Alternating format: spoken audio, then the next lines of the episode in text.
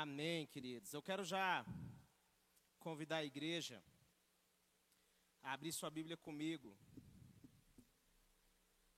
no Evangelho de João.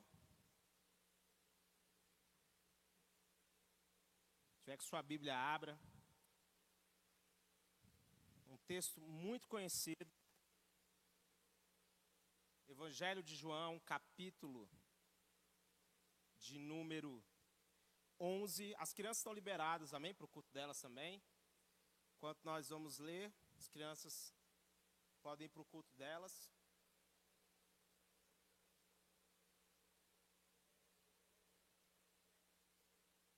No Evangelho de João, capítulo de número 11, a partir do verso de número 38. Mas eu gostaria de pedir que, se possível, você ficasse com a sua Bíblia aberta nesse texto que nós vamos ler alguns versículos, nós vamos passear um pouquinho nesses capítulos do Evangelho de João, capítulo de número 11.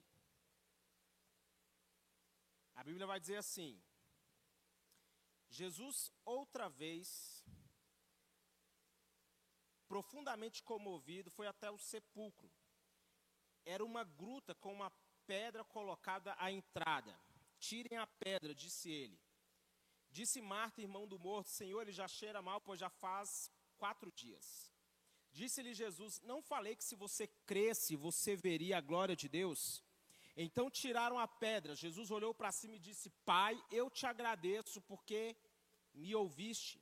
Eu sabia que sempre me ouves, mas disse isso por causa do povo que está aqui, para que creia que tu me enviaste. Depois de dizer isso, Jesus bradou em alta voz: Lázaro, venha para fora. O morto saiu com, com, as mãos e os pés envolvidos em faixas de linho e o rosto envolto num pano. Disse-lhes Jesus: Tirem as faixas e deixem-no ir. Muitos dos judeus que tinham vindo visitar Maria, vendo que Jesus fizeram, creram nele. Amém? Queridos, é indiscutível que um dos pontos do ministério de Jesus foram os milagres.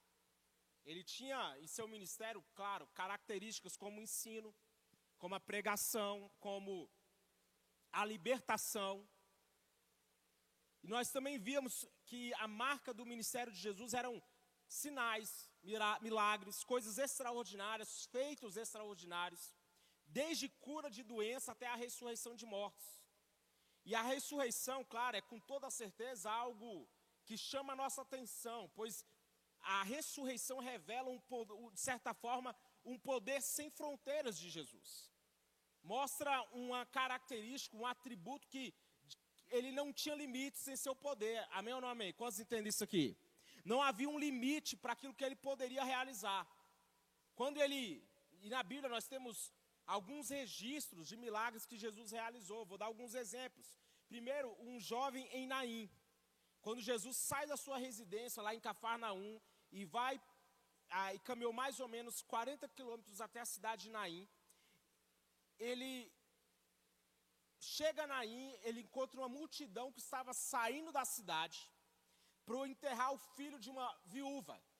Imagine a história dessa mulher. Ela estava enter, enterrando, preparando para sepultar o seu único filho depois que o marido já havia morrido. Então a Bíblia fala que Jesus para o cortejo fúnebre, toca no esquife do, cartão, do, do caixão e, e diz para o rapaz: se levante.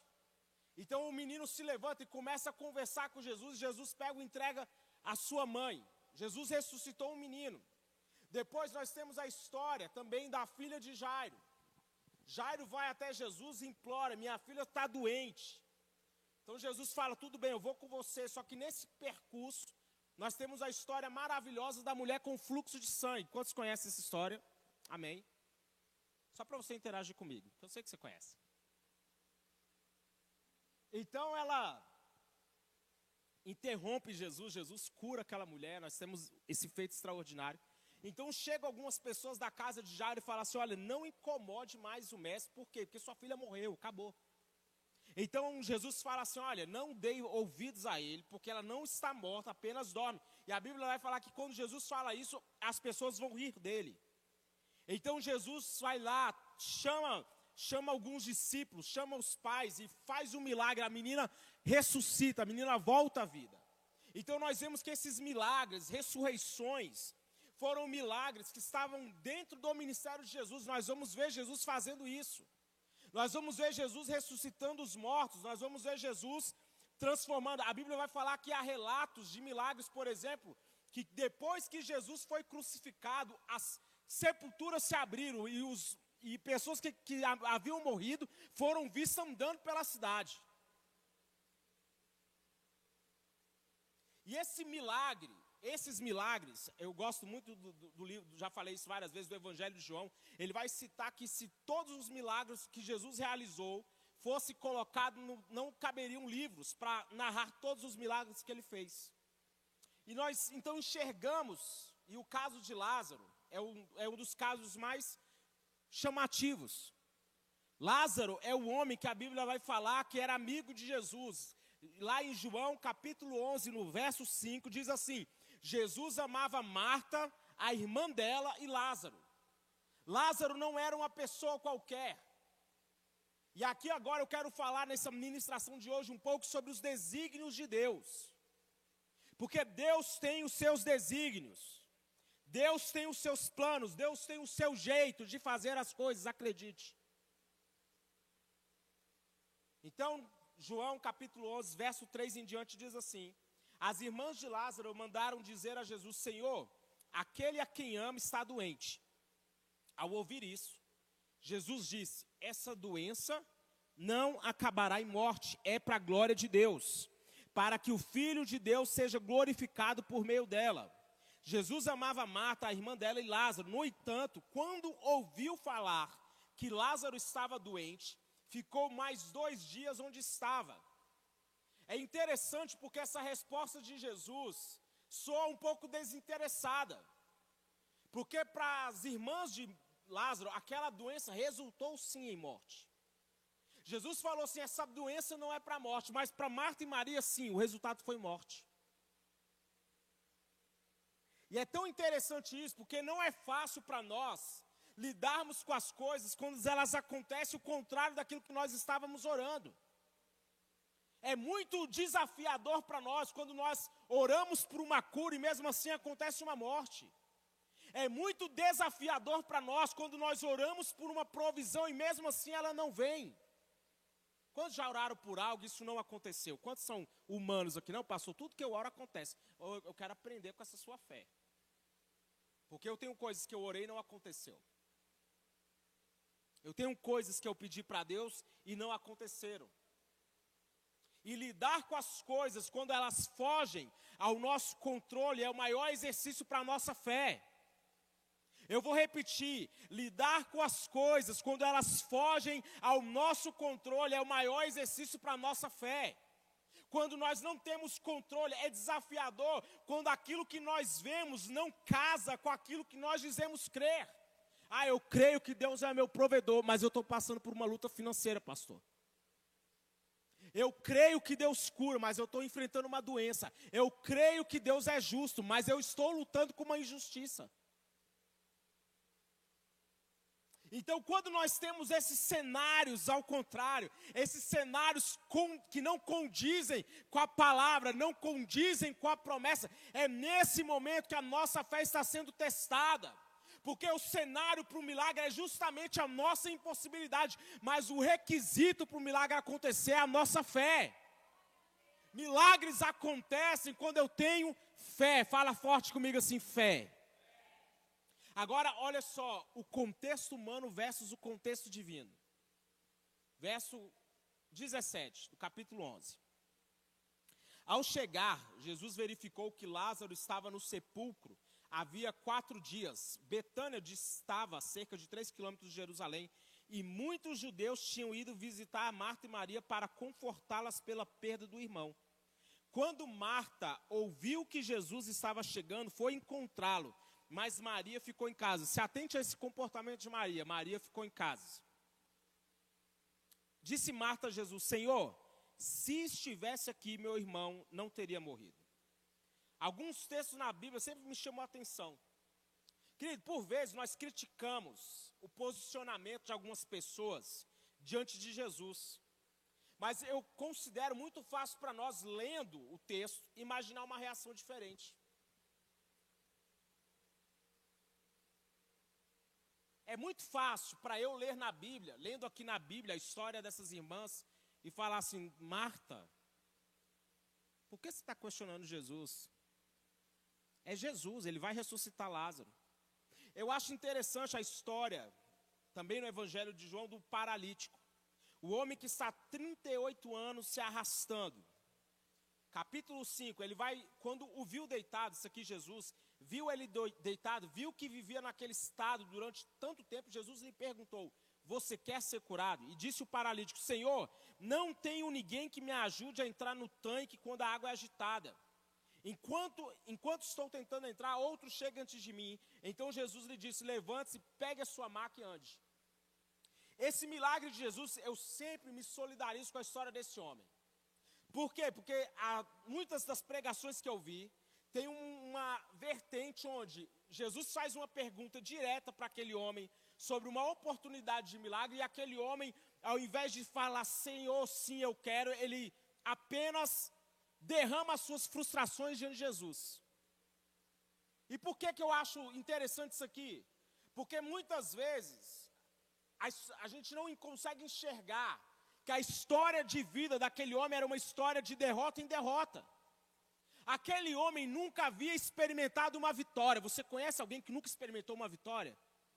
Você conhece alguém que sempre fracassou na vida? Então, aquele homem, quando ele é questionado a respeito do, do, do milagre que ele queria, ele esbravejou. Eu, tô, eu sou uma pessoa frustrada nisso. Por quê? Porque eu sempre tive decepção. Então, é humano, sim ou não?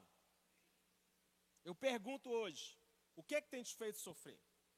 Quando Marta vai até Jesus, ela vai e ela expressa de maneira clara a sua aflição. Se o Senhor estivesse aqui, o meu irmão não teria morrido. Essa era a aflição do coração de Marta naquele momento. Muitos querem viver um evangelho baseado em um positivismo barato. No sentido de que, como se Cristo não se importasse com os nossos sofrimentos. Nessa época tanta de coach, de você ser forte, nós paramos de simplesmente ir na presença de Deus e derramar a nossa alma. Senhor, eu estou aflito. Senhor, eu estou decepcionado. Senhor, eu estou passando por isso. Nós temos que tirar casca de pessoas que querem ser fortes o tempo todo, pessoas que não se derramam, que não se quebrantam. Mas sabe o que a Bíblia vai falar? Que um coração contrito e quebrantado, Deus não resistirá. Deus não resistirá a alguém que chega nele com verdade. Por quê, querido? Uma simples coisa: Deus se importa. Fala isso para o seu irmão, Deus se importa. Simplesmente temos que ter essa convicção, Ele se importa. Os seus momentos de dor não ofendem Deus, Ele se importa. Quando Marta chega nele e fala assim: Eu estou, se o Senhor estivesse aqui, Jesus, porque eu te avisei que ele estava doente. Foi basicamente, eu, te avisei, eu mandei te chamar, ele estava doente, mas se o Senhor tivesse aqui, ele não teria morrido. Nós vamos ter um diálogo depois entre Jesus e Marta. Que Jesus fala assim: olha, se você crê, você vai ver a glória de Deus. Eu sou. Aí Jesus fala assim, que ele declara, ele destaca que nele há o poder de ressurreição. Aí Marta fala assim: Ah, eu creio que nos últimos dias ele vai ressuscitar. Aí Jesus fala assim: Eu sou a ressurreição e a vida. Mas entenda que para aquilo ali, Marta ouvindo aquilo ali, para ela não mudou muita coisa. Ela não tinha clareza do que Jesus estava querendo dizer.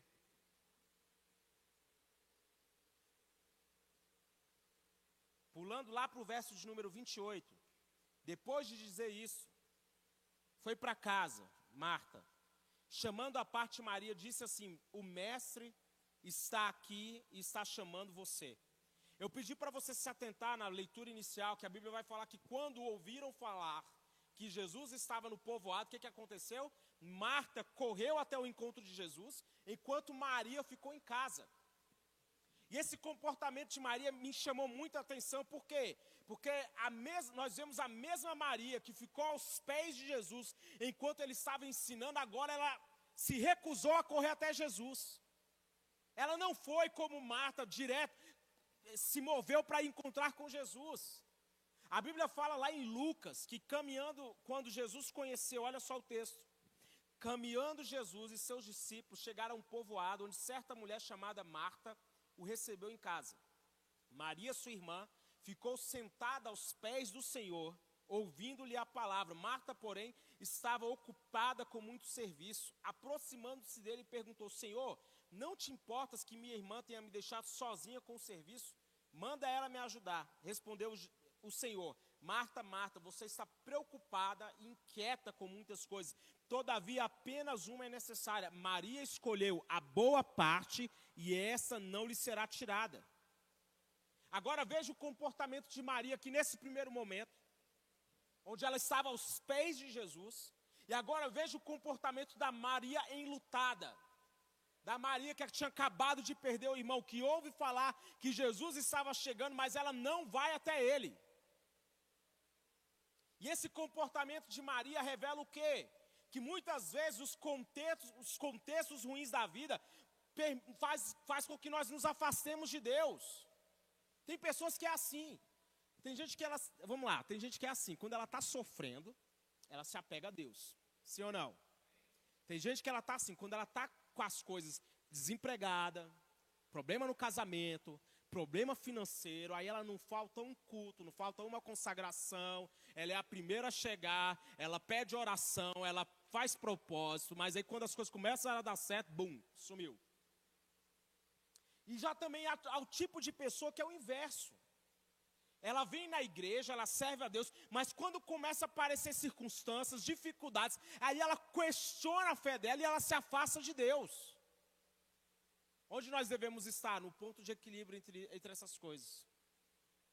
Porque ser cristão maduro é isso, é entender que a vida não é fácil. E isso não me afasta do meu Senhor. Aqui nós vemos uma mulher frustrada. Nós vemos uma mulher que perdeu o seu irmão. Porque dores, perdas, frustrações, decepções fazem parte da vida.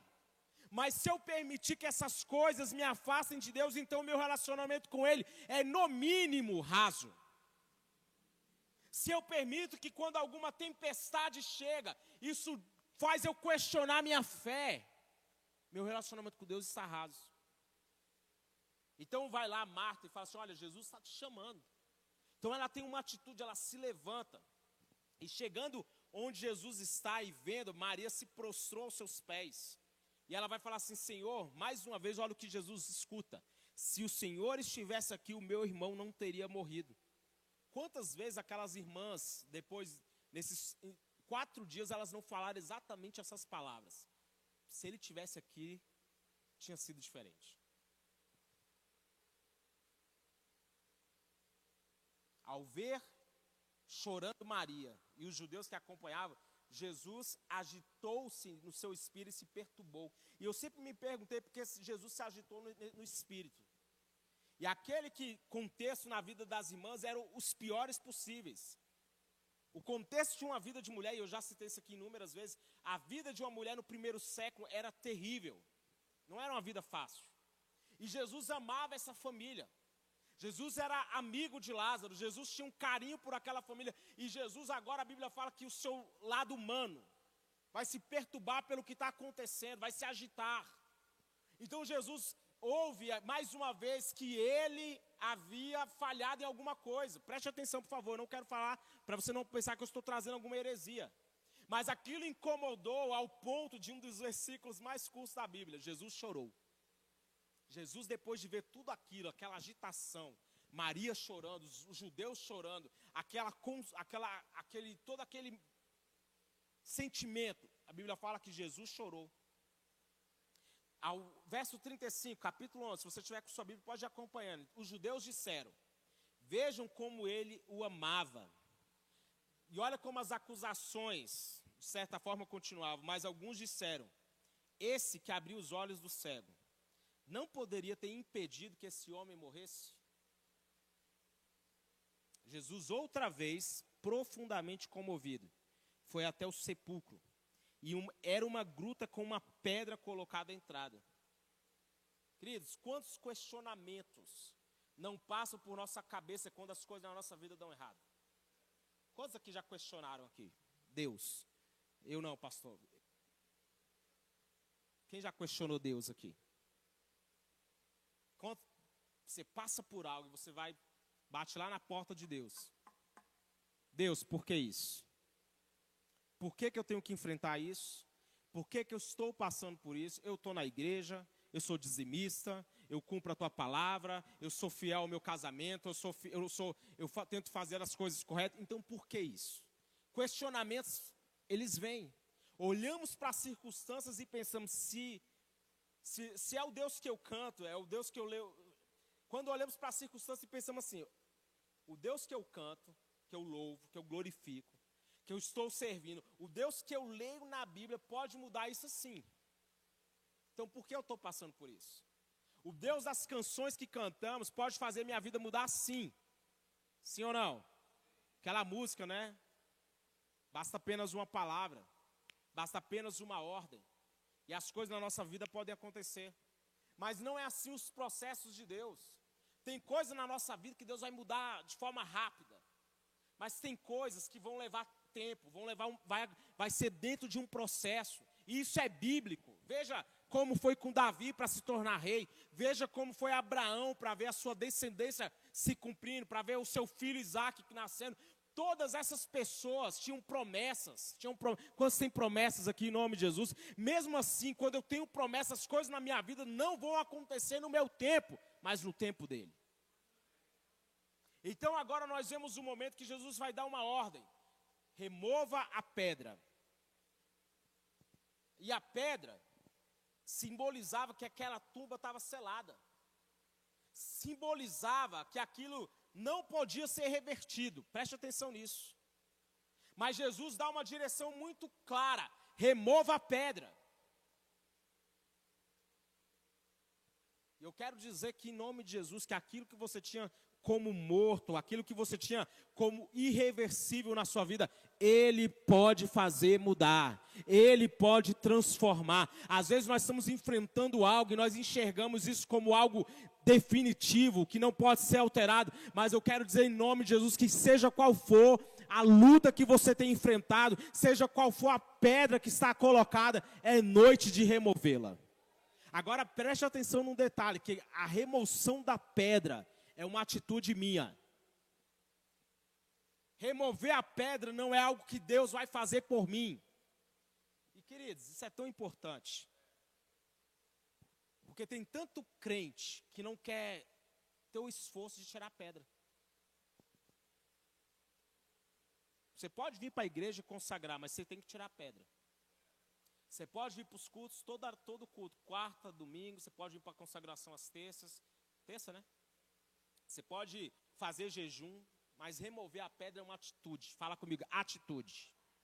Tem uma música muito legal da Aline que ela vai falar assim: ó, essa é a hora, Deus. Toca, renova, transforma. Eu tenho vida em Deus. Remover a pedra é nossa responsabilidade. Essa pedra, por vezes, é uma mágoa. Tem gente que é assim, ela é amarrada em coisas, em mágoas. Tem gente que está com uma ferida que não estancou. E essas coisas que eu não trato, e essas coisas que eu não removo, elas impedem o milagre. Eu vou repetir isso aqui, guarde isso.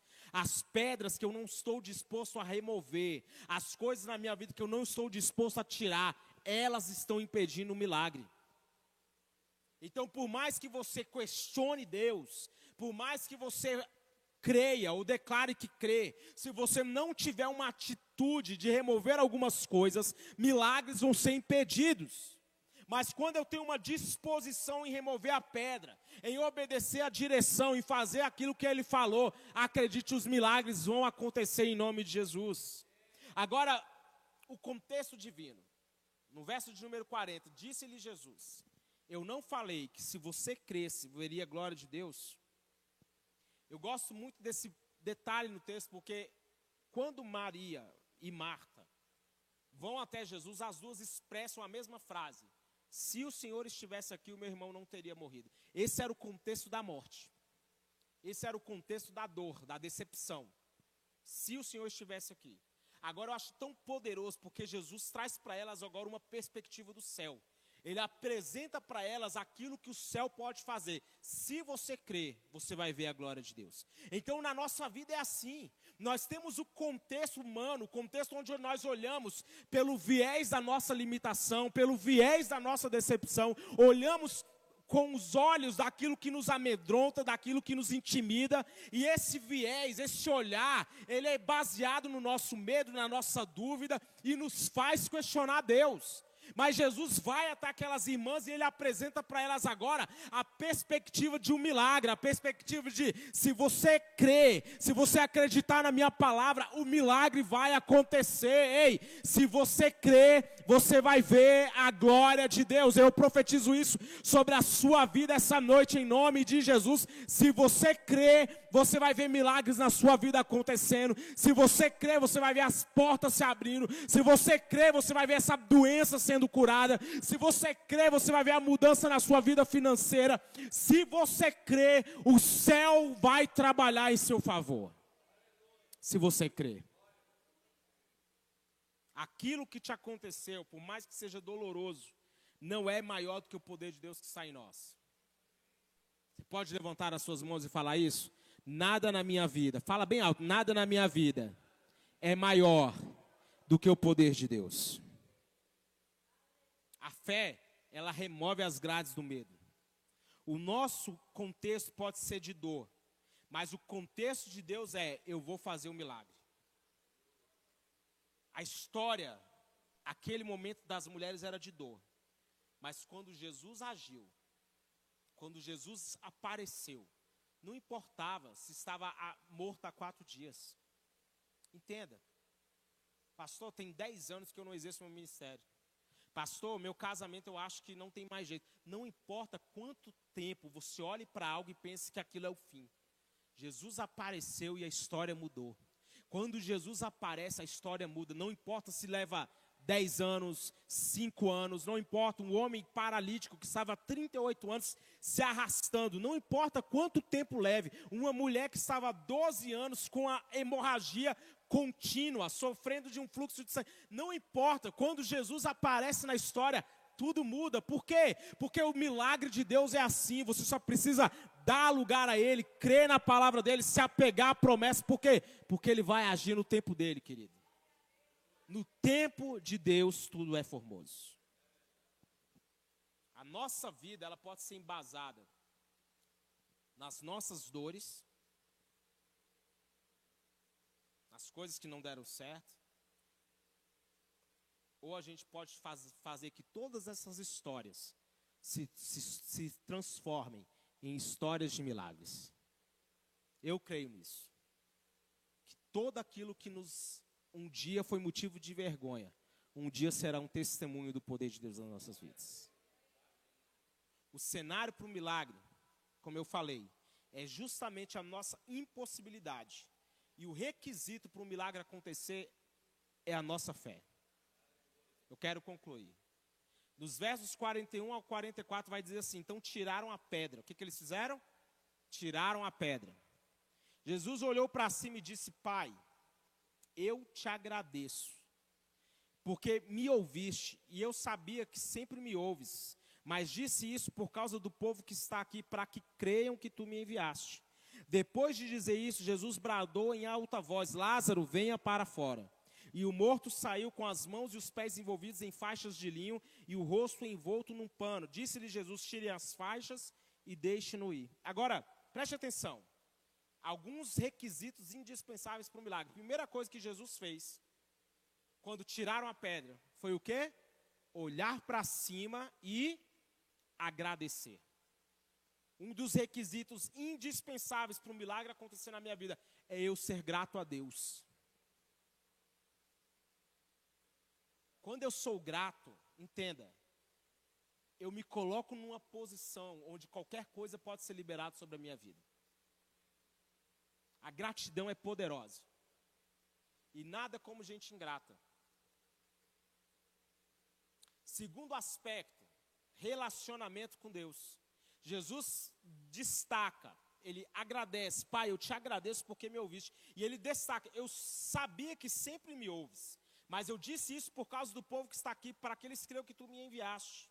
Jesus deixa muito claro que havia um relacionamento com Deus, porque Deus não é um fast food, que você chega com um pedido, igual lá no drive-thru, que você chega num lugar, pede, passa na frente, opa, agora pega, segue com a vida. Não. Sabe por que muitos cristãos têm a frustração como a única bandeira da sua vida?